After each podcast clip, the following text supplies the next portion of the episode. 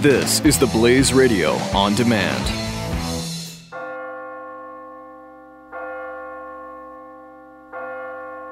You're listening to the Church Boys Free Fall Q&A. It's Billy Hallowell here with the Church Boys. I'm here with my co-host, as always, Chris Field, and we have Naghmeh Abedini on the phone. She is the wife of Pastor Saeed Abedini. And uh, how you doing, Naghmeh?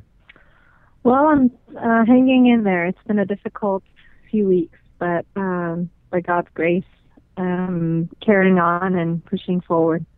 Well, I know that everybody, I mean, one of the biggest news stories that we've been talking about, a lot's happened in the, in the last week, week and a half, but has been the agreement between um, the U.S., Western powers, and, and Iran. And for those who don't know, and I know most people do at this point, and we've covered your husband's story quite a bit, he has been detained in prison in Iran for almost three years now, correct? Exactly, yes. He's been there three years because of his Christian faith, and uh, we had been hoping that his release would have happened much sooner, but he still um, he still languishes in the Iranian prison. Let's start with I know we've talked quite a bit in the day that you met with President Obama a few months ago. Uh, we we spoke you and I that day. We we did a story on that meeting. I know you had high hopes. I know your your two young children had very high hopes to have their father home how are you feeling as a result of this agreement? Because I know one of the things that you had hoped was that, and, and many people had hoped, was that Saeed would be brought home before any sort of agreement was finalized. Yes, I was actually expecting uh, some kind of phone call that would give me the news I've been waiting for for three years that my husband was being released. Um, but on the day that the agreement was made, I got a call that from State Department that Saeed's release had not been secured yet, and I couldn't get any um, firm time of, or any promises of what was happening. Um, it was really hard to hear that. I, I was I'd been watching the news very carefully to see what would happen. Um, of course, from day one, we had said that even before we started negotiating with Iran on the deal, um, one of our, we should have, as the United States of America, have said, release the American hostages and then we can talk about the nuclear deal. I've never wanted Saeed part of the deal. I never wanted to have to deal with um, having to think that we ever gave up anything for my husband in terms of such a big issue. But I've always asked our government, and they have always said that they were working on it on the sidelines. So I was always hoping that that was the case. And even as you mentioned, when we met with President Obama, he said they're working on it and it's a top priority. So it was a bit of a disappointment, um, actually a lot, a huge disappointment when um, I realized we'd made a deal with Iran and his release and the release of the other Americans was not secured. I, I felt like we're losing more and more leverage. Do you believe they're working on it at all? I do believe they're working on it, um, but I don't know how, uh, what exactly. I mean, it's been two years. Uh, as uh, John Kerry mentioned, I think a few days ago, he said every single meeting we've had with the Iranian government, we brought it up. So two years of having brought up Saeed and the other Americans every single time, and they're still not out. I I don't understand what that message is sending out to uh, the rest of the world in terms of how seriously we're being taken by Iran um, I, I just, I personally can't imagine making it any kind of a deal or anything, uh, even as I, as I mentioned before, even stepping into any conversation with a country that has its, our citizens, has taken our citizens hostage. So, um, you know, I, even though I've never wanted it part of the deal, it just doesn't make sense how Iran just seems to be so uh, arrogantly and, and just holding these Americans hostage, and uh, they expect to move forward with anything. With they do, they do they expect to start building a relationship while they're still holding um, my husband and the other Americans hostage? It just it doesn't make sense. Do you know any idea what the con- current condition of your husband is? How he's doing? Uh, his, you know, he's in one of the worst prisons in the world. His health is deteriorating. Um, he's very emotional. He was very, very close to my daughter. I mean, our daughter, and she, um, just she's daddy's girl. And she was five when she saw him last, and she will be nine in a few months. and um, that's really uh, the separation from our family. And he gets to see pictures and uh, gets, you know, we correspond and gets um, updates on the kids. And seeing them grow up has been really painful for him. So this is not the physical pain um, and and the tortures, but also the emotional. He's gone through um, in and out of solitary. He was put in solitary again April of this year he uh, solitary confinement, and um, he's been, been beaten both by guards and inmates. He's people, you know, don't realize he's in the hands of hardliners that who have been chanting death to America. They they do not like. They hate that he's an American. They hate that he's a convert from Islam to Christianity, and they hate that he's a pastor. And he that's the environment he's living in right now. It's um, just con- a constant threat. He's in a prison within his prison. He he's afraid to move. He's afraid to do much uh, because he's under constant threat. So, and there were Islamic State members in there too. At, at one point, right. I remember that they were also threatening him. Exactly, they were uh, affiliates with ISIS.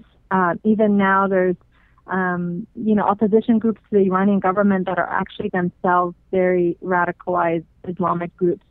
So uh, that are prisoners with him still. So there's there's groups in there that are opposition groups to the Iranian government, but they're uh, even uh, some of them are even worse in terms of uh, how radical they are um, in, in, their Islamic beliefs. And so uh, it's he's he's in prison with those people still, not necessarily um, the those associated with ISIS, but other groups, um, because the the ones that were associated with ISIS were immediately removed as soon as it got out and uh, it got out, got out of in the media and our government um, uh, followed up on that issue. It was uh, they were removed, but still there's hardliners in prison with him, and he's under constant threat.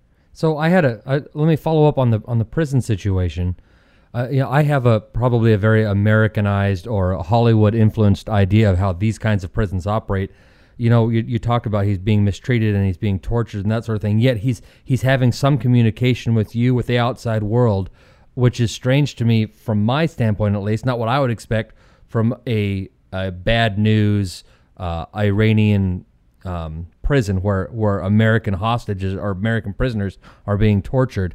How does how does that work? How does the uh, communication situation work? Well, there's some um, prisoner rights of some sort still in Iran. Um, I know the Marine family, Amir Hekmati's family, uh, the Iranian government has allowed uh, daily phone calls. Our um, the Iranian government has not allowed that for our government, uh, for our family.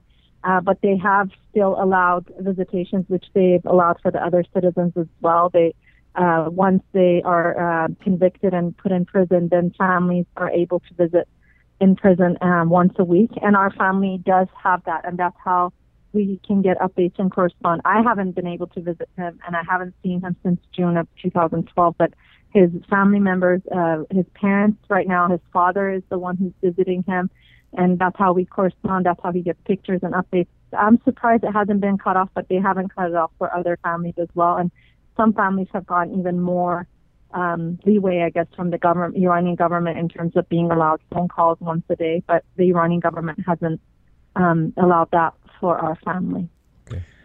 Now, how are your how are your kids holding up right now? How are they doing with all this? Are they hearing the news of this? Are they shielded from it a little bit?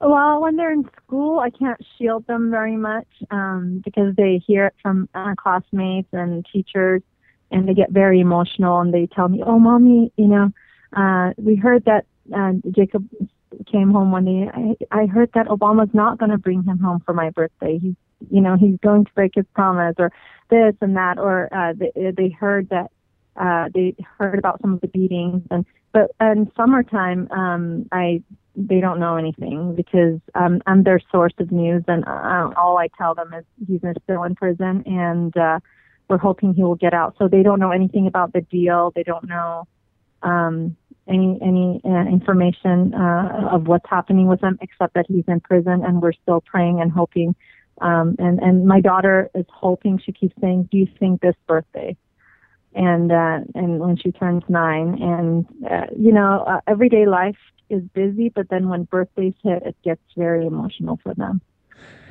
Yeah, it's just um, unbelievable. And I know I've asked you in the past for a message that you would deliver, and this is before I mean you ever met with with Obama. You had you had delivered num- numerous messages, and I think those messages had an impact because he eventually said, "Yes, I will meet with you." You know, the messages that you were putting out in media, um, and and saying. But what would you say to the president now and to John Kerry now that this agreement has been made? Um, you know, what message would you want them to get to receive from you and your family?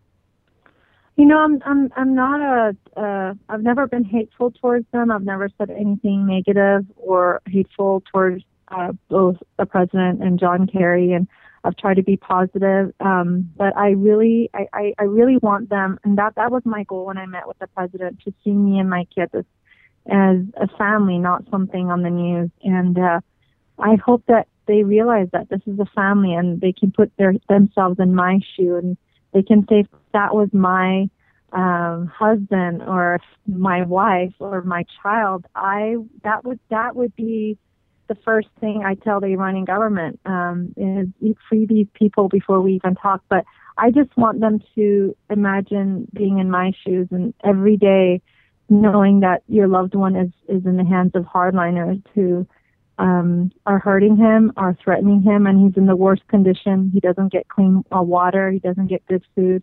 Um, he's in, in this m- most horrible um, prison. And I just want them to really put themselves in my shoe and, and really do what it takes to get him out of that prison. How do you how do you maintain i mean every time i talk to you you're you're so graceful about how you handle this i mean so many people would be um, not handling it as well as you have. How do you? What gives you strength? How do you get through it?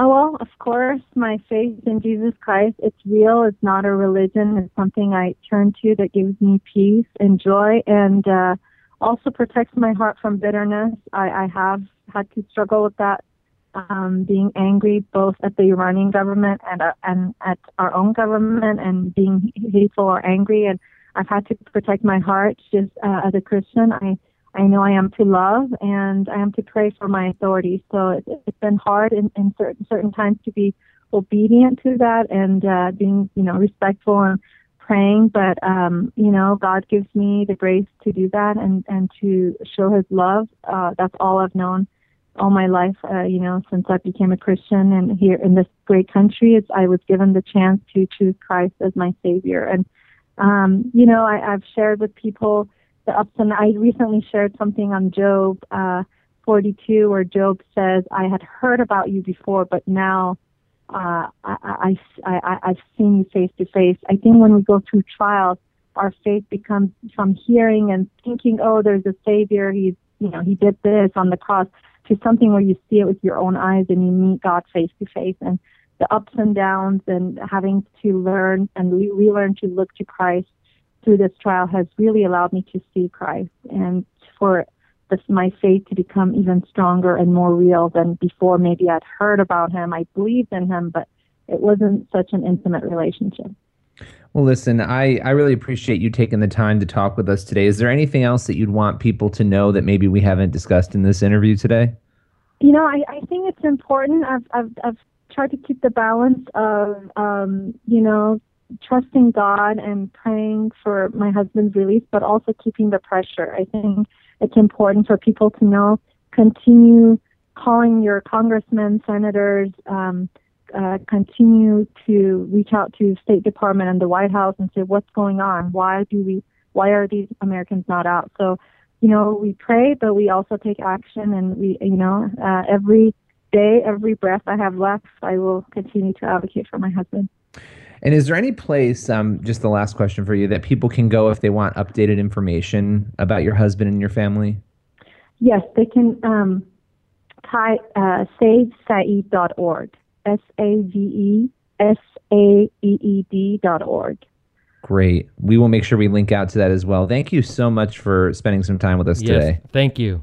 Well, thank you for your support. I really appreciate it. You bet. Have a good one. Thank you. Bye bye. Bye bye.